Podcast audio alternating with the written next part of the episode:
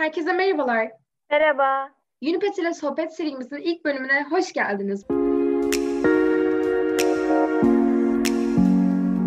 Ben Ela.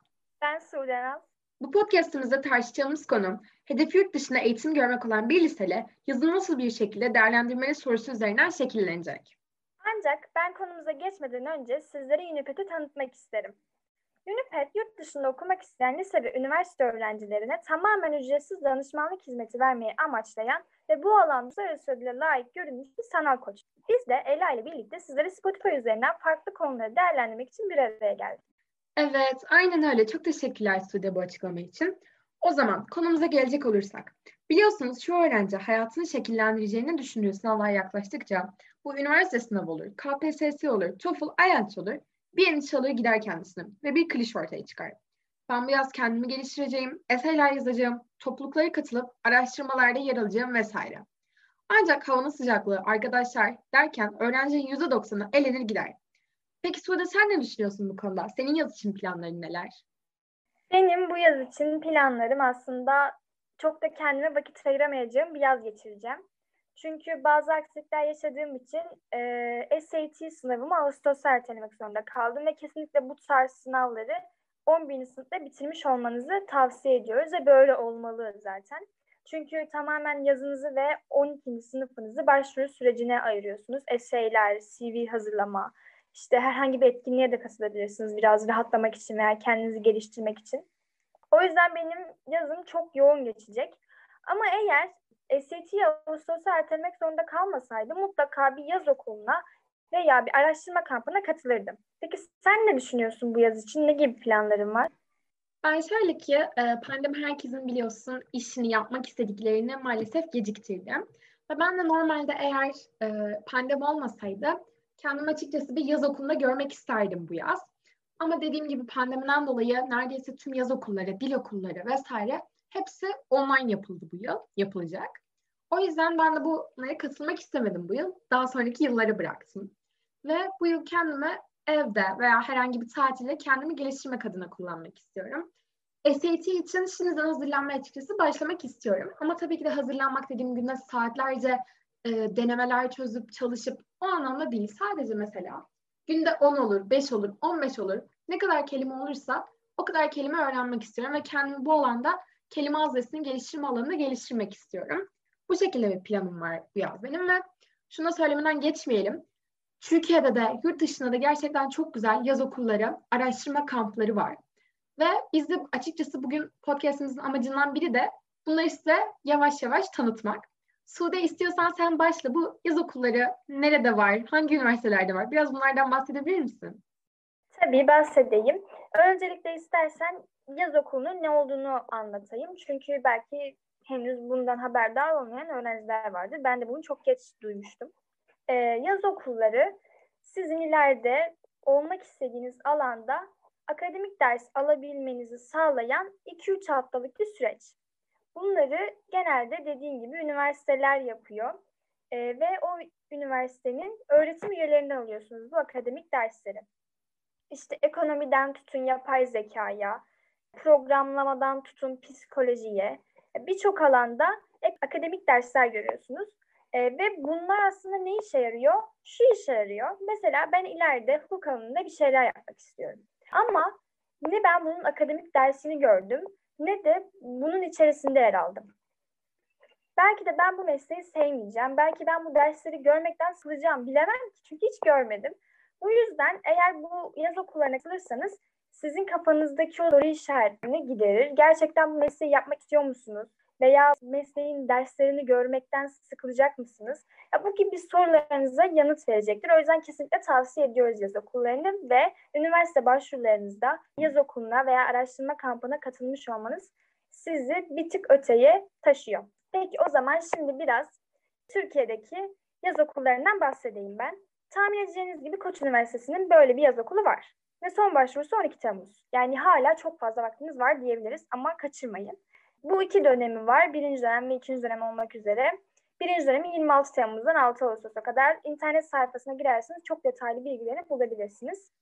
Bu Koç Üniversitesi tabii ki ücretliler ama yani ben buna bu kadar parayı veremem, işte karşılayamam, bu kadar durumum yok diyorsanız da burs imkanı var. Yani bu konuda e, kafanızda soru işareti kalmasın. Burs başvurusu yaptığınızda size burs imkanı da sağlıyorlar. Ve bir de Sabancı Üniversitesi'nden bahsetmek istiyorum. Sabancı Üniversitesi'nin de 3 dönemi var. İşte birinci dönemi 28 Haziran'da başlıyor. 9 Temmuz'a kadar devam ediyor. Yine internet sayfasına girerseniz çok detaylı bir şekilde bilgilerini alabilirsiniz. Sabancı Üniversitesi'nde de kuantum fiziği, e, uluslararası makroekonomi, organ tasarımı ve yapımı gibi böyle çok değişik alanlarda öğretim üyelerinden dersler alabilirsiniz. Kesinlikle bir bakmanızı tavsiye ediyorum. E, ben Biraz da Koç Üniversitesi'nin lise İngilizce kampından bahsedeyim o zaman. Belki senin gibi düşünenler, dilini bu yaz geliştirmek isteyenler vardır. Ee, Koç Üniversitesi'nin lise İngilizce kampı var ve son başvurusu 26 Temmuz. Bunun için de hala vaktiniz var. 8 ve 20 Ağustos arasında gerçekleştirecek. Ee, burada da yine Koç Üniversitesi'nin bir öğretim üyesinden İngilizce dersleri alıyorsunuz. Sizi seviyenize göre sınıflara ayırıyorlar. Ve burada dört alanda eğitim alıyorsunuz. İşte okuma, yazma, dinleme ve konuşma. Kesinlikle bu konuda kendini geliştirmek isteyenler için çok faydalı bir süreç olacağını düşünüyorum. Çünkü sadece İngilizceyi öğrenmek değil, İngilizceyi kullanmak üzerine bir eğitim veriyorlar size. Özyeğin'in de yine aynı şekilde yaz okulu var. Ee, onun dışında bahsetmek istediğim başka bir şey var mı? Şey de değinmek isterim. Senin söylediğin kelime öğrenme. Kesinlikle öğrenin. Her gün ya en az beş kelimeyi bunun sizi gününüzü beş kelime öğrenmeden bitirmeyin. Çünkü çok işinize yarayacaktır. Çünkü kelime bilmediğiniz zaman ne kadar gramer bilirseniz bilin cümle kuramazsınız, kendinizi ifade edemezsiniz. SAT sınavı için de çok işinize yarayacak. Evet gerçekten çok güzel noktaları değindin ve bu bahsettiklerin hepsi öğrenciye ciddi anlamda fayda sağlayacak aktiviteler. Hepsi bu. Yaz okulu olsun, dil okulu olsun bunların hepsi öyle. Ve şeyden de bahsettin. Eğer üniversitede ne okumak istediğinize karar veremiyorsanız bunlar gerçekten çok değerli çalışmalar. Örneğin ben kendim daha üniversitede ne okumak istediğime tam anlamıyla karar vermedim. Ama Koç Üniversitesi'nin şöyle bir programı var ki bu benim gerçekten çok hoşuma gitmişti. Ee, yaz araştırma kamplarında hangi alana ilgiliyseniz o alandan dersler alabiliyorsunuz ve o alanla alakalı olan laboratuvarlara, deney sınıflarına girebilme imkanı da yakalıyorsunuz. Ve bu anlamda gerçekten hangi alana daha yatkın olduğunuzu ve hangi alanda daha çok yeteneğinizin olduğunuzu, ilginizin olduğunu da öğrenmiş oluyorsunuz.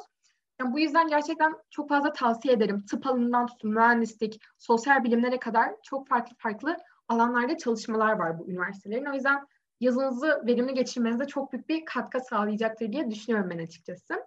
Sude biraz yurt içinden bahsetti. Ben de yurt dışındaki bu üniversitelerden bahsetmek istiyorum. En popüler üniversiteler var biliyorsunuz. Yale mesela. Yale bir Ivy League okulu ve Ivy League okulu olduğu için tabii ki de popülaritesi de çok fazla yüksek bir okul. Onun da Young's College diye bir programı var. Bu programda siz hem dilinizi geliştirme imkanı yakalıyorsunuz hem o kültürü tatmış oluyorsunuz. Amerika'ya gidip orada 3-4 hafta boyunca yaşamınızı orada sürdürüyorsunuz. Bunun yanı sıra ise tabii ki de araştırma sınıflarında, deney sınıflarında istediğiniz alanda kendinizi geliştirme imkanı da yakalıyorsunuz. Bu programa katılmak için neler yapmanız gerekiyor? Biraz bundan bahsedeyim. Şöyle ki bu programa katılmanız için en az 16 yaşınızı doldurmanız lazım. Programa başvurduğunuz sürede. Örneğin programa Ocak-Şubat aylarında başlıyorsanız o ayda sizin 16 olmanız gerekiyor ve en son başvurulabilecek sürede 18-19 yaşına kadar böyle bir şart var yaşı anlamında. Onun dışında yazmanız gereken belli başlı eseyler var. Neden o yaz okuluna katılmak istiyorsunuz? Neden bu yaz okulunu Yale'da tamamlamak istiyorsunuz? Neden araştırma yapmak istiyorsunuz? Tarzı tarzı farklı farklı eserler yazıyorsunuz. Belli kelime sınırlarıyla. Bunun dışında ise optional seçenekler var. Optional nedir? Optional yapsanız da yapmasanız da aynı mantığa denk geliyor. Size artı veya eksi katmıyor, nötr olmuş oluyor. Örneğin bu optional olan seçeneklerden bir tanesi dil belgesi. Dil belgesinizi verebilirsiniz de vermeyebilirsiniz de. Bu bahsettiğim dil belgesinin iki tane de seçeneği var. Biri TOEFL sınavı, diğeri ise Duolingo sınavı. İkisinden birini alarak kendi İngilizce seviyenizi gösterebiliyorsunuz okullara. Ama bunu bir şart olarak görmüyorlar tabii ki de. Yazdığınız eseylerden İngilizce seviyenizi anlıyor okulların çoğu. Ve bu yüzden de sizden herhangi bir dil belgesi istememiş oluyorlar. Bunun dışında ise optional olan diğer bir seçenek ekstra aktiviteler vesaire. Ekstra aktivitelerinizi okullar yazmanızı istiyor. Ama tabii ki de ekstra aktivitelerinizin kaç tane olduğu, 10 tane mi, 5 tane mi, 2-3 tane mi? Bunların hepsi size kalmış şeyler. Veya tüm yaptığınız aktiviteleri de, yazmak istemediğiniz aktiviteleri de yazmama şansınız var. Yaptığınız her aktiviteyi büyüğünden küçüğüne yazmak zorunda değilsiniz. Ama yaptığınız birkaç aktiviteyi de okullar istiyor. Bunu söylemeden geçmeyelim. Bunun dışında ise biliyorsunuz bu programların hepsi ücretli programlar. Kur farkından dolayı, dolarla Türk lirasının farkından dolayı bu ücret Türkler için, Türkiye'de yaşayan normal maddi durumu olan bir aile için pahalı bir fiyata gelebiliyor. Ve bunun içinde burs seçenekleri mevcut. Yale'ın gerçekten büyük bir bütçesi olan bir okul olduğundan dolayı burs imkanları da gittikçe artıyor. Ve bu tarz büyük okulların da burs imkanları daha çok oluyor. Sizin bursla başvurup başvurmadığınızı önemsemiyor bu okullar. Size artı veya bir eksi kazandırmıyor. O anlamda gerçekten avantajlı bir şey öğrenciler için. Şöyle ki burs programının iki tane seçeneği var. Başarıya göre burs verilebiliyor ya da diğer bir şekilde sizin maddi yardım bursu olarak veriliyor. Ailenizin maaşından kaç tane arabanızın, evinizin olduğuna kadar çeşitli çeşitli maddi bilgileri belgeleyerek bursu elde edebiliyorsunuz. Ve çoğu başvuran Türk öğrenci de, kabul alan çoğu Türk öğrenci de bu burstan faydalanıyor kur farkından dolayı. Bunun dışında ise yine çok popüler olan üniversitelerden biri University of Pennsylvania, UPenn. UPenn'de de aynı şekilde iki tane seçeneğiniz var. Ya dilinizi geliştirebiliyorsunuz ya da araştırma kamplarına katılabiliyorsunuz. Bu tarz programlar da gerçekten Ivy League üniversitelerinde de mevcut. Yine bu UPenn'deki programa katılmak istiyorsanız Yale'dekiyle çok benzer şartlar geçerli ama şunu da söylemeden geçmeyelim. Bu şartlar her yıl değişiklik gösterebiliyor genel olarak. Mesela bir yıl 3 tane essay isteyerlerken diğer yıl 4 tane essay isteyebiliyorlar. Veya fiyatları da tabii ki de her yıl değişiklik gösteriyor. Bu tarz akademiklerden sonra biraz da istiyorsanız spor alanında bahsedelim. Bentley Üniversitesi var. New England bölgesinde Amerika'nın ve en popüler programlardan, en popüler spor üniversitelerinden diyebiliriz aslında bir bakıma. Burada hem kendiniz istediğiniz spor alanında, bu yüzme olur, basketbol olur, voleybol olur, farklı farklı alanlarda kendinizi geliştirmiş oluyorsunuz. O üniversitedeki en iyi alanda gelişmiş koçlarla beraber, antrenörlerle beraber antrenmanlarınızı gerçekleştiriyorsunuz ve çok yoğun antrenmanlar oluyor bunlar tabii ki de. Bu programa da başvurma şartları lisansınızın olup olmadığı o spor dalında. Onun dışında örneğin tenis sporunu gerçekleştiriyorsunuz. 10 yıldır tenis oynuyorsunuz ve kaç tane ödül kazandınız? Ne kadardır bu sporu yapıyorsunuz? Nelere katıldınız? Hangi aktivitelere katıldınız? Vesaire vesaire. Bu tarz bilgiler veriliyor. Ve çoğu programda da olduğu gibi burs imkanları da mevcut oluyor genellikle. Bunun dışında ise tabii ki de Cambridge, UCLA, Georgetown gibi en popüler üniversitelerde de dil okulu imkanları mevcut.